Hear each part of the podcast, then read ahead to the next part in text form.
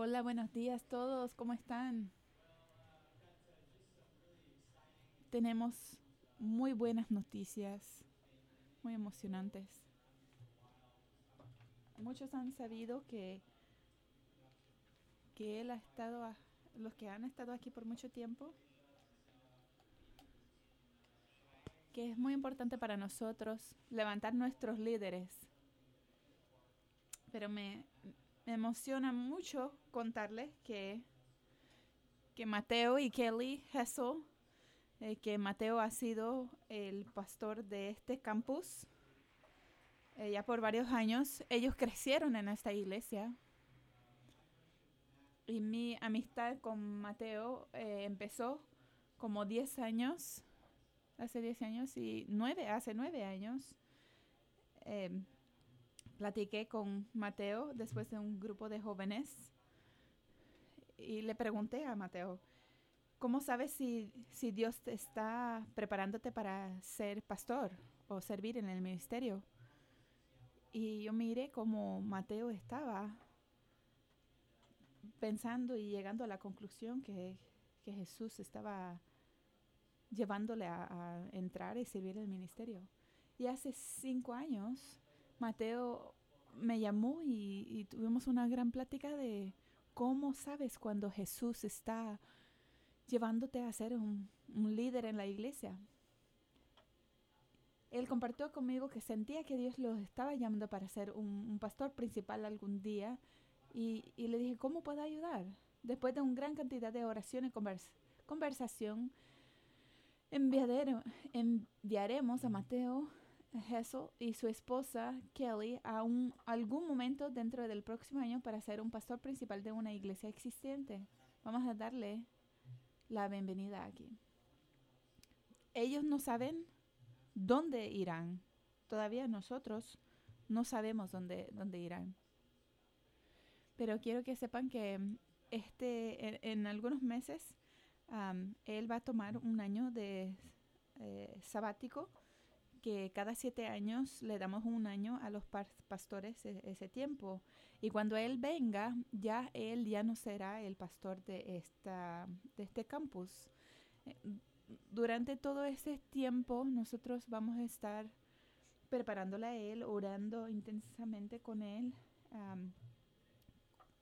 cómo él puede servir en, en otra iglesia. Y todos todos vamos a reunir alrededor de él y, apoyarle y eh, encontrar otro lugar para él. Hemos llegado a un punto que necesitamos anunciarlo a nuestra familia en la iglesia. Y vamos a dar oportunidad a Mateo que pueda explicar un poco de su vida. Como dijo Aarón, esto ha estado algo culminando dentro de mí por, por hace muchos años. Y han habido muchas voces, mucha gente hablando a mí sobre esto. Nosotros hemos pensado, wow, esto no tiene sentido. Nosotros no queremos irnos de aquí. ¿Por qué quisiera irme de este lugar? Mira lo que está haciendo Dios a través de nuestra iglesia aquí en Indianápolis y, y las ciudades alrededores. Pero sé que Dios ha estado poniendo esta pregunta en mi corazón. ¿Qué es lo que deberías hacer en este momento? ¿Qué, ¿Qué, es lo que estás haciendo ahorita y qué es lo que puedes estar, pudieras estar haciendo para Dios? Me recuerda a cuando Dios estaba hablando con Abraham y Dios le dijo, tienes que irse de su familia, de todo lo que has conocido, todo tu pueblo, toda la tierra que has conocido. Y, y Abraham solo dijo que sí, iré. Y sentimos que Jesús y Dios no nos estaba hablando aquel y yo así por ya varios años. Y hemos dicho, no sabemos, no sabemos, no sabemos, pero ya queremos tomar el paso un buen amigo mío me dijo algo recientemente.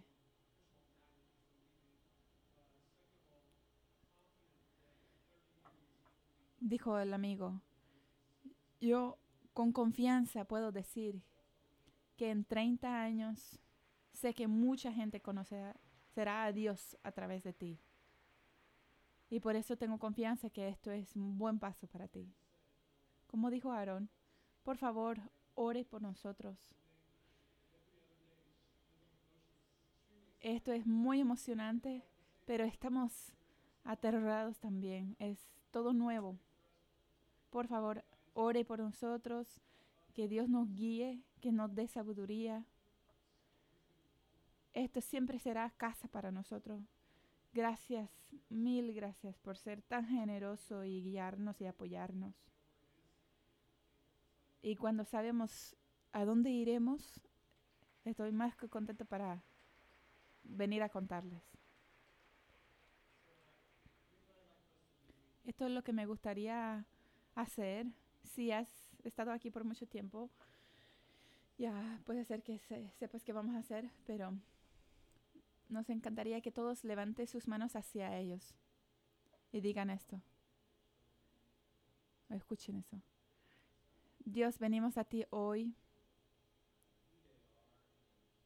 para dar gracias por esta familia, e, ellos como padres y hijos, que ellos han sido un gran parte de nosotros y un parte de nosotros queremos que ellos se queden porque los amamos, pero a la vez estamos muy emocionados por su deseo de seguirte y, hacer tu, tu voluntad, sea lo que sea.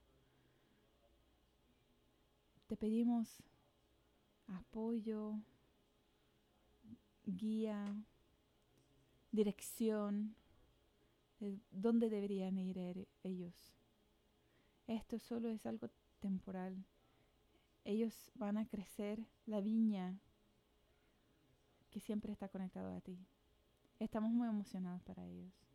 Oramos que abres las puertas correctas, que le des discernimiento, que cuáles son las puertas correctas y también cierran las puertas que no son correctas. Oro que nuestra iglesia acerque a ellos, esté siempre alrededor de ellos apoyándoles en esto. Oramos esto en el nombre de Jesús. Te amamos, te queremos mucho.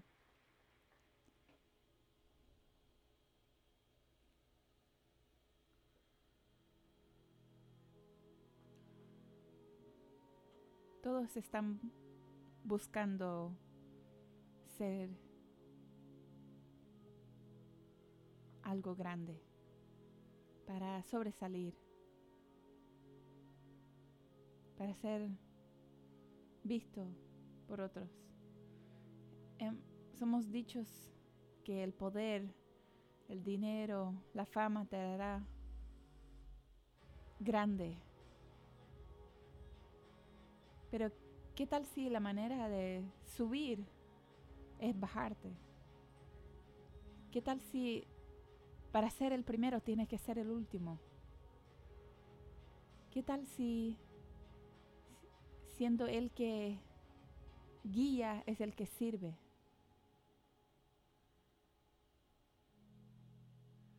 Goat, el mejor de todos los tiempos. Queremos dar la bienvenida a todos nuestros invitados, los, los nuevos, los que están en todos los otros campus, que están viendo a través de, del internet. Eh, qué bueno verte. Hace algunas semanas tuve algunos amigos de Alemania visitando la ciudad. Son líderes de la iglesia y han comenzado, a, comenzado una nueva iglesia en, Alemania, por lo que estaba interesado en recorrer eh, algunos de nuestros campus.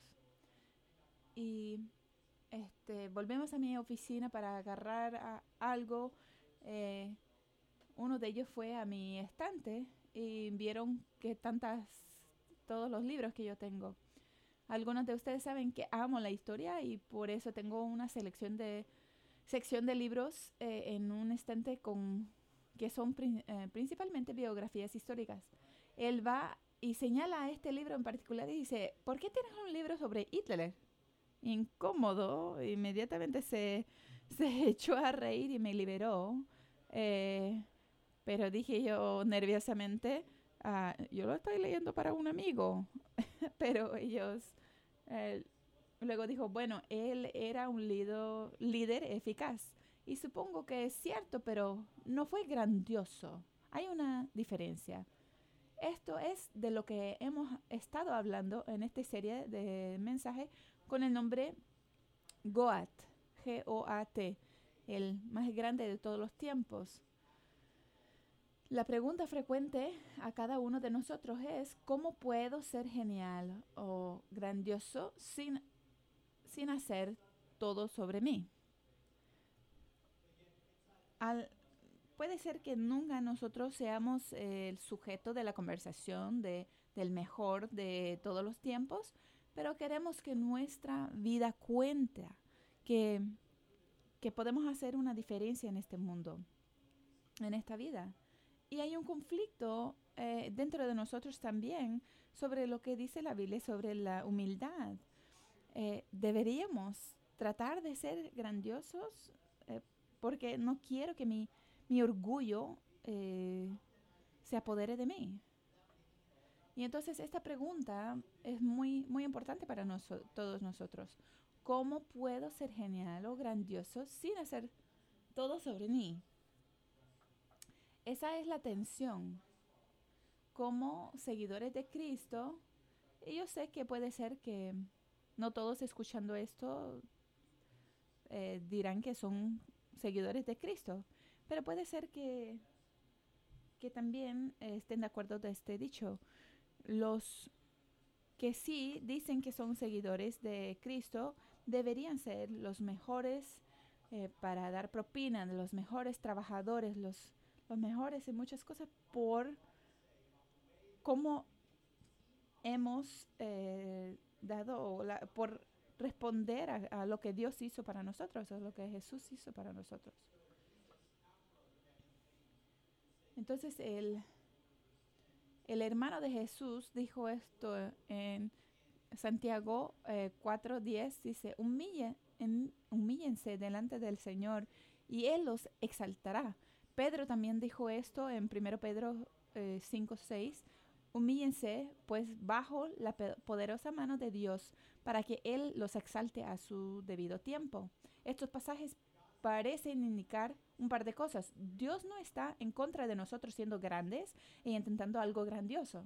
Nuestra responsabilidad es bajar y dejar que Él nos levante en el momento correcto.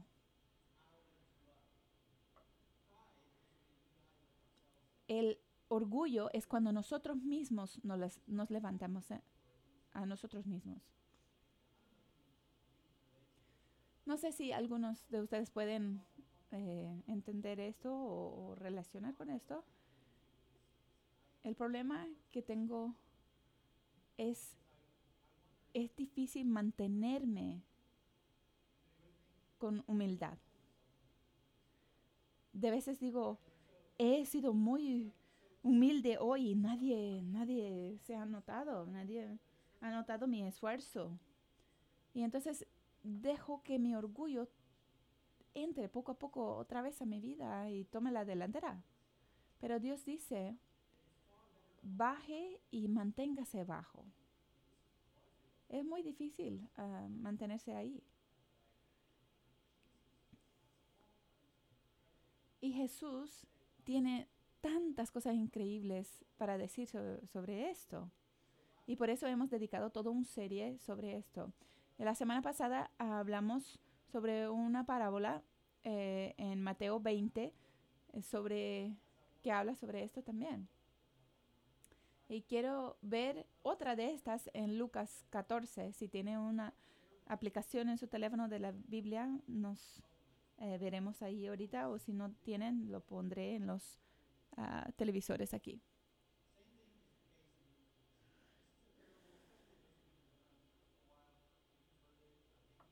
Puede ser que si han escuchado sobre esta parábola o si han estado en un, banquete eh, de la iglesia alguna vez, eh, es muy importante que miremos todo, que tiene que ver con esta, estos versículos, no solo, no solo las palabras. Entonces, esto es lo que sucede en los primeros seis versículos. Jesús es invitado a comer en la casa de los fariseos cuando Jesús tiene comidas con líderes religiosos. Los, las cosas siempre se vuelven incómodas. Y esto es algo que debería saber, que cada vez que Jesús fue invitado a las casas de, los fariseos o los, los religiosos, siempre había un problema. Ellos siempre querían tratar de, de ver qué, qué haría Jesús en varias situaciones. Eh, miramos a verso 1 a 2 en Lucas 14. Un día Jesús fue a comer a casa de un notable de los fariseos. Era sábado, así que estos estaban acechando a Jesús. O era el, allí delante de él estaba un hombre enfermo de hidropesia. Durante la comida, un hombre enfermo entra a la habitación, tiene hidropesia, que es un trastorno en el que el corazón o el hígado no funciona bien, de tal forma que su cuerpo comienza a tomar líquido y se hincha hasta el punto de la desfiguración. Es claramente una configuración de ellos. Nadie dice ni una palabra. Jesús sabe lo que está, está pasando. Entonces Jesús les preguntó a los expertos en la ley y a los fariseos, ¿está permitido o no sanar el sábado?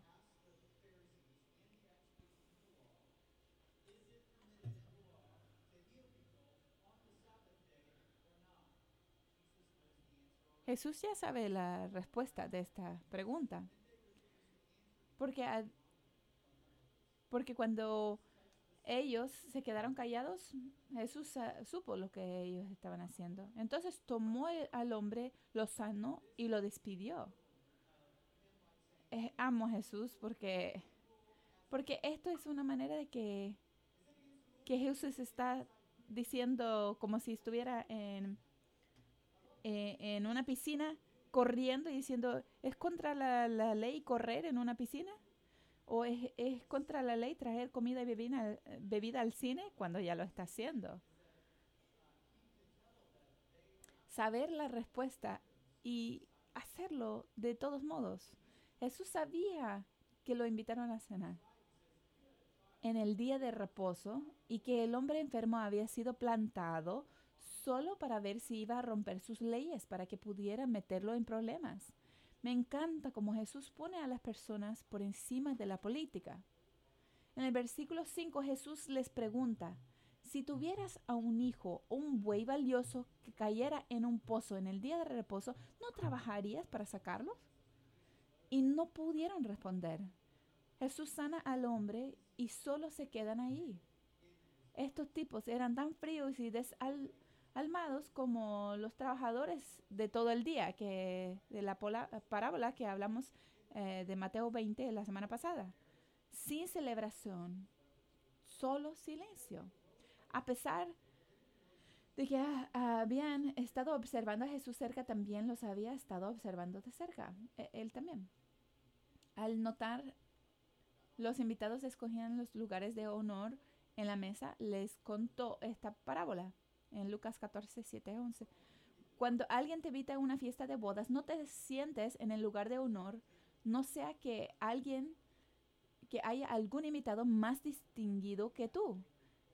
Si es así, el que los invitó a los dos vendrá y te dirá, cédele tu asiento a este hombre. Entonces, avergonzado tendrás que ocupar el último asiento. Más bien, cuando te inviten, siéntate en el último lugar para que cuando venga que eh, el que te invitó te diga, amigo, pase más adelante al mejor lugar. Así recibirás honor en presencia de todos los demás invitados. Todo el que a sí mismo se enaltece será humillado y el que se humilla será enaltecido. Es importante saber que, saber que eh, en este tiempo los judíos hacían siempre reuniones para elevar su estatus cuando Jesús había entrado antes, notó que todos estaban compitiendo para, por el puesto. Un hombre escribe su, su nombre en una taza y lo baja para guardar su asiento. Eh, el siguiente tipo mueve esa copa y, y, gira el cojín para mostrar que ese es su asiento. Otro chica se, chico se acerca y lame el tenedor en lugar de, ah, en el lugar al lado de, de, ese para marcar su que ese es su asiento. Jesús les está dando más que un, que solo un buen consejo social. Esto es una lección de etiqueta. La busca de los mejores asientos, la, la busca de los mejores asientos revela la condición de sus corazones. ¿Por qué? ¿Qué, es, ¿Qué estás haciendo en estos momentos? Solo estás pensando en ti mismo. Todos los demás en la habitación son invisibles. Él comunica un principio muy simple, pero pero eso no significa que sea fácil. Dice, si se autopromueve, eventualmente resultará en vergüenza personal. O las personas simplemente perderán respeto por usted porque verán lo que está haciendo. Si te humillas voluntariamente, la gente eventualmente te respetará y podría resultar en honor público si te piden que tomes un papel o puesto más importante. nosotros queremos que esta iglesia sea tan diferente. Esto es una solicitud para la iglesia. Los entornos excepcionales tienen que ver con la vibra que retratamos como personas. Si asientos, sin asientos guardados, cálido con los demás, nadie me dijo hola, que sea una prioridad cada fin de semana ir a buscar a alguien. Esto no es difícil. Incluso nosotros, los introvertidos, podemos hacerlo. A mí me encanta cuando voy a, una iglesia nueva, eh, cuando estoy de viaje, y, y casi siempre me gusta buscar, solo caminar solo y, y buscar a un hombre que se siente muy incómodo. Y me gusta que, que eventualmente me pregunta, ¿cuándo pudieras, eh, cuánto has estado aquí? ¿Cuánto has asistido a esta iglesia? Y muchas veces puedo decir, esta es mi primera vez que asisto. Y me gusta ir con esa mentalidad de servir, de ser un serviente. Y me gustaría que ustedes también tomarían eso, ese consejo, esa mentalidad cuando están aquí. Pero Jesús no ha terminado. Dice, también dijo Jesús al que lo había invitado, cuando, cuando des una comida una cena, no invites a tus amigos, ni a tus hermanos, ni a tus parientes, ni a tus vecinos ricos, no sea que aquellos a su vez te inviten así seas recompensado. Más bien, cuando des un banquete, invite a los pobres o los inválidos, a los cojos, a los ciegos.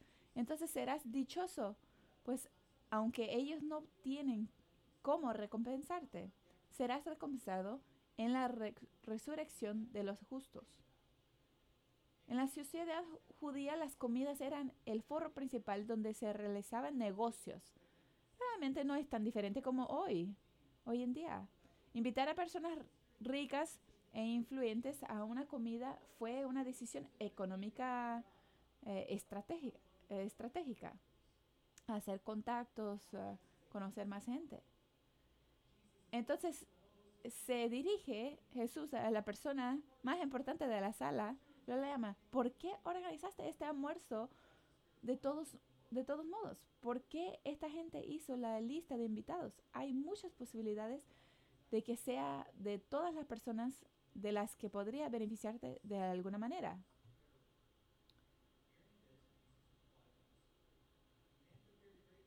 Escuchando esto, eh, Jesús respondió con una parábola.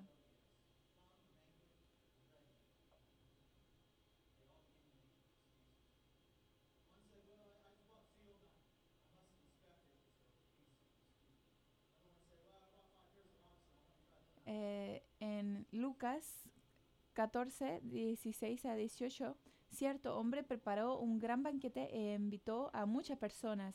A la hora del banquete mandó a su siervo a decirles a los invitados, vengan, porque ya todo está listo. Pero todos sin excepción comenzaron a disculparse.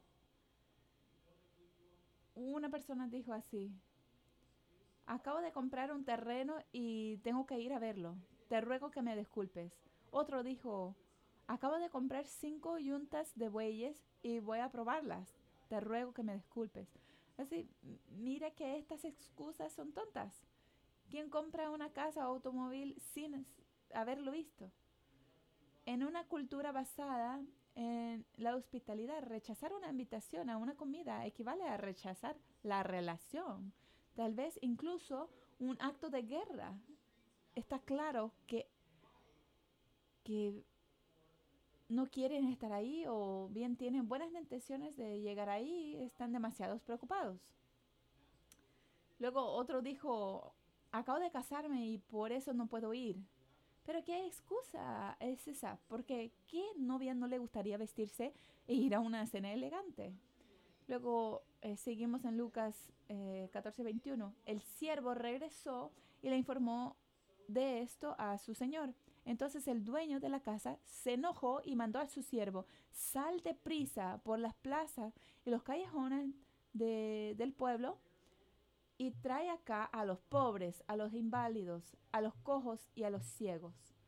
Él está ofendido. Hubo muchos que no, no se presentaron. Pero hay mucha aplicación para, para, la iglesia en esta parábola. Es muy, muy clara. La invitación es urgente. ¿La invitación a qué? La invitación a al banquete de nuestro Padre. Jesús pasa mucho tiempo explicando cómo es el reino de los cielos. ¿Has notado esto?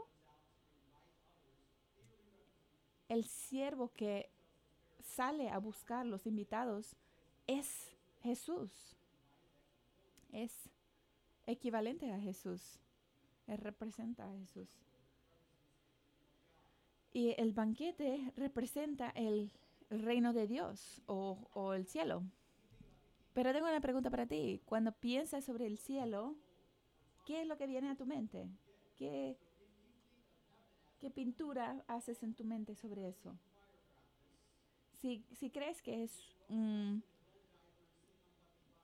solo que todo el mundo está eh, tocando música y estando en pañales, solo acostado en nubes, eh, es desafortunado porque la, el reino de Dios normalmente está referido como una fiesta, un banquete, que Dios ama las fiestas.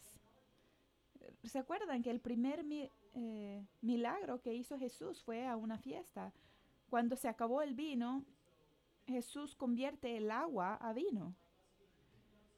Pero cuando Dios habla sobre, sobre la eternidad y, y, el cielo, no es de que solo va a ser algo aburrido, no.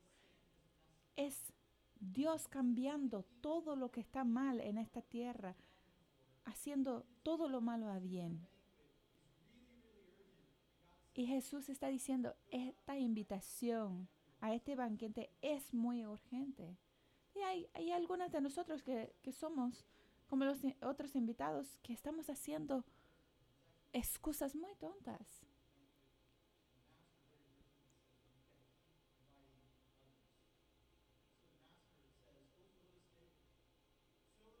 Jesús dice, mi reino es todo lo que tu corazón anhelaba. Una razón porque la amamos, las fiestas, es porque Dios las ama. Y Dios odia los asientos vacíos. El siervo es Jesús. El sirviente está diciendo al maestro acerca de los hombres que simplemente están demasiado ocupados, demasiado llenos para ir a cenar. No importa cuán rico y abundante sea y qué maravilloso es ese banquete. Nosotros de veces parecemos así. Pero ahora el maestro dice con urgencia, ve y llene la mesa. Podemos ver que Dios no quiere que haya asientos vacíos. Es por eso que nunca detendremos nosotros, nunca vamos a rodear los vagones, entre colmillas, y decir, ya hemos hecho suficiente. Seguiremos invirtiendo, seguiremos invitando, seguiremos sirviendo seguiremos adorando, seguiremos eh, innovando, porque esta invitación es urgente. Sabemos que esta invitación es muy importante y, sabemos que, algunos de ustedes no, han aceptado la, la invitación. El cambio es difícil, pero nos mantiene en la misión. Es la segunda aplicación que tenemos hoy para ustedes. Si vas a intentar algo significativo, debes tener un plan.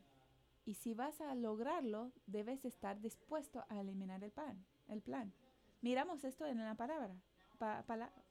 parábola. El primer plan era tener ciertos invitados.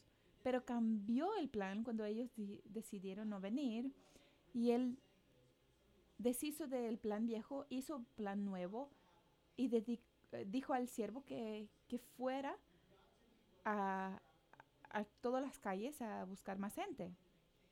Y entonces es muy importante tener un plan, pero a la vez está. Es muy importante poder hacer cambios, dejar que vengan cambios para mantenerse en, la misión. Notáselo rápido y fácilmente que el maestro cambió el plan para llenar su fiesta. Ellos no querían venir, entonces ve a las calles laterales de los callejones y, y fuera del camino. Sé que el camino puede ser difícil, pero especialmente dentro de una iglesia, por todo tipo de razones, nostalgia, comodidad, preferencia. Pero hay que hacerlo. Fíjese que esto me recuerda a una pareja de recién casados que discutían sobre la mejor manera de hornear jamón. Eh, primer Navidad que tuvieron que estaban haciendo eh, una comida de jamón, eh, ella decide cortar los dos lados del jamón y, echarlo a la basura. Y el esposo le mira raramente y, ¿por qué te deshaces del parte de enfrente del, del jamón y parte de atrás? Y ella dijo, solo, solo así siempre cocinaba mi mamá. Y el esposo dijo, por favor, llame a tu mamá y pregúntale por qué se deshace de eso. Y, ella pregunta y la mamá dice, no, no sé, así siempre lo, lo hacía mi mamá. Y entonces regresaron a su libro de recetas para ver qué decía, por qué la abuela cortaba. Y, y era porque decía ahí en el margen eh, las notas de por qué tiraba eso, es porque no tenía una pana suficiente grande para poner todo el jamón. Y de veces así miramos la iglesia. Gente solo sigue tradiciones sin entender exactamente por qué. Los métodos son muchos, los principios son pocos. Los métodos siempre cambian, los principios nunca lo hacen. Las cosas saludables viven, los seres vivos crecen, las cosas crecen, eh, las cosas crecientes cambian. ¿Alguna vez has visto una foto tuya de hace una década? ¿No te alegra, eh, no te alegra que las cosas cambien? Tal vez un mal ejemplo. Pero es, es importante que una iglesia siga este ejemplo, que siempre estemos orando a Dios que hagamos un plan, pero que, Dios siempre nos guíe a los cambios que nos vayan a venir. Que siempre nos guíe, nos dé dirección en cada cosa. Y, y, quiero dejarles saber, no estoy anunciando ningún cambio ahorita, solo estoy tratando de desempacar este parábola. Quiero que sepas mi corazón, cuando hago un cambio aquí en la iglesia, no es por no solo es por hacerlo, no, es porque hemos orado y orado y orado. Pero quiero que sepas que también yo cometo errores. De veces hago algunos cambios que, que quizás fueron equivocadas.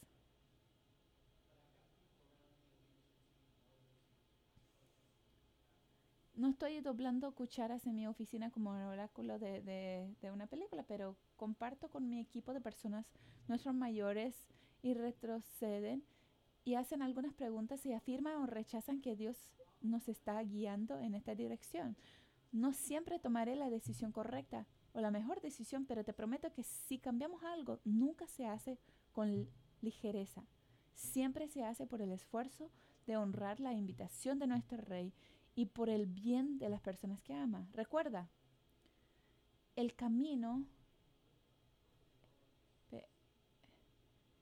Si has aceptado una invitación de la banquete de rey, bautismo, rededicación de su vida aquí en Traders Point, ¿estarías dispuesto a ponerse de pie? Mira alrededor, hay más por ahí. Eso es increíble. Estuve muy nervioso de, hacer eso, porque tal si nadie se levantaba. Hubiera dicho, oh, aquí se acaba el sermón. Pero quiero que sepas que aquí no se, no se acaba. La razón por que alguien alguno de ustedes se haya levantado es porque otra persona sirvió en la iglesia, sirvió para invitarles al, al banquete. Si estás todo dentro, por acabas de cumplir con los, con los movimientos, no servir, no entrar a un grupo, no diezmar, no ser generoso, no comprometerse. Si vienes aquí a, adorar, pero tu cara olvidó que tu alma se salvó, quiero, quiero apoyarte y, ayudarte a tomar el siguiente paso para, para para meterte completamente, estar todo dentro. Y estoy diciendo todo esto hoy para que puedan estar preparados para el siguiente paso en sus vidas. Espero que cada semana que venga, si, si dices que esto es tu hogar, si dices que esto es tu iglesia, estás todo dentro, quiero que pidas a Dios, que Dios te hable a tu corazón cada semana. Si, lo, lo puedo decir de otra manera. Si vienes aquí cada semana, esperando estar lleno o llenarse de, algo nuevo que le quiere comentar Dios. Eh, puede ser que sea un cambio grande en tu vida, venir con la convicción de que Dios le va a hablar, Dios le va a llenar.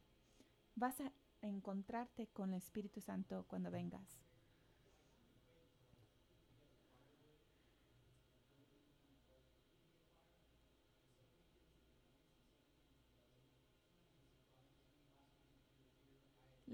El fin de semana pasada eh, vine, puede ser que algunos se acuerdan, que, estaba eh, recién venido de, un viaje y estaba muy como niblado en mi cabeza, no podía pensar muy bien. Y, y, pensé que me iba a ir mal en el sermón de la semana pasada porque no estaba bien descansado. Pero fíjate que tuve muchos, muchos comentarios muy buenos sobre mi sermón la semana pasada. Pero yo oro y oro y oro que Dios siempre tome mis palabras, que, que no sea yo que esté hablando. Y quiero que sepas que, que ver estos sermones a través de, del internet no es excusa para no venir. Es una buena manera de, de empezar o estás en vacaciones o tienes hijos enfermos o, o eso es una buena opción. Pero no, no, es, no es para, no es en vez de tener una iglesia, una iglesia hogar eh, o una familia de la iglesia. Porque, porque no es malo escuchar la palabra, eh, no, es que en qué manera puedes servir a la gente, en, cómo te estás preparando o dejando que Dios te ponga para servir a alguien más. Vamos a concluir con esto. Un comentario que dijo eh, D.L. Moody. Lo expresó en estos términos. Creo firmemente que en el momento en, en que nuestros corazones se vacían de orgullo, egoísmo, ambición y egoísmo y todo lo que es contrario en la ley, el Espíritu Santo vendrá y llena todos los rincones de nuestros corazones. Pero si estamos llenos de orgullo, presunción, ambición, egoísmo, placer y el mundo, no hay lugar para el Espíritu Santo. Y creo que muchos hombres están orando a Dios para que lo llene cuando ya están llenos con otra cosa. Antes de orar para que Dios nos llene, creo que debemos orar para que Él nos vacíe. Debe hacer un vacío antes de, que pueda haber, un relleno. Y cuando el corazón se pone patas arriba y todo lo que es contrario a Dios se resuelve, entonces el Espíritu vendrá. Dios no envía a nadie vacío, excepto a aquellos que están llenos de sí mismos. Qué triste sería morir de hambre justo afuera de la puerta del banquete más delicioso del universo, con la invitación de la cena en la mano. Vamos a invitar al Espíritu Santo aquí ahorita a llenar este lugar, llenar nuestro corazón. Vamos a orar. Padre nuestro, gracias, te doy gracias porque por la riqueza de la palabra. También oro que nosotros nunca rechacemos la invitación al banquete y que nunca dejamos de invitar a las personas al banquete. Por favor, Dios, le pido que nos puedes ayudar a discernir a dónde nos estás guiando cualquier deseo que, que, tú pones en nosotros, que podemos discernir tu dirección, porque eternidad es largo y la vida es corta. Ayúdanos a tener la mentalidad de un serviente para que tú puedas llenarnos y que nosotros podemos hacer lo que solo tú puedes hacer.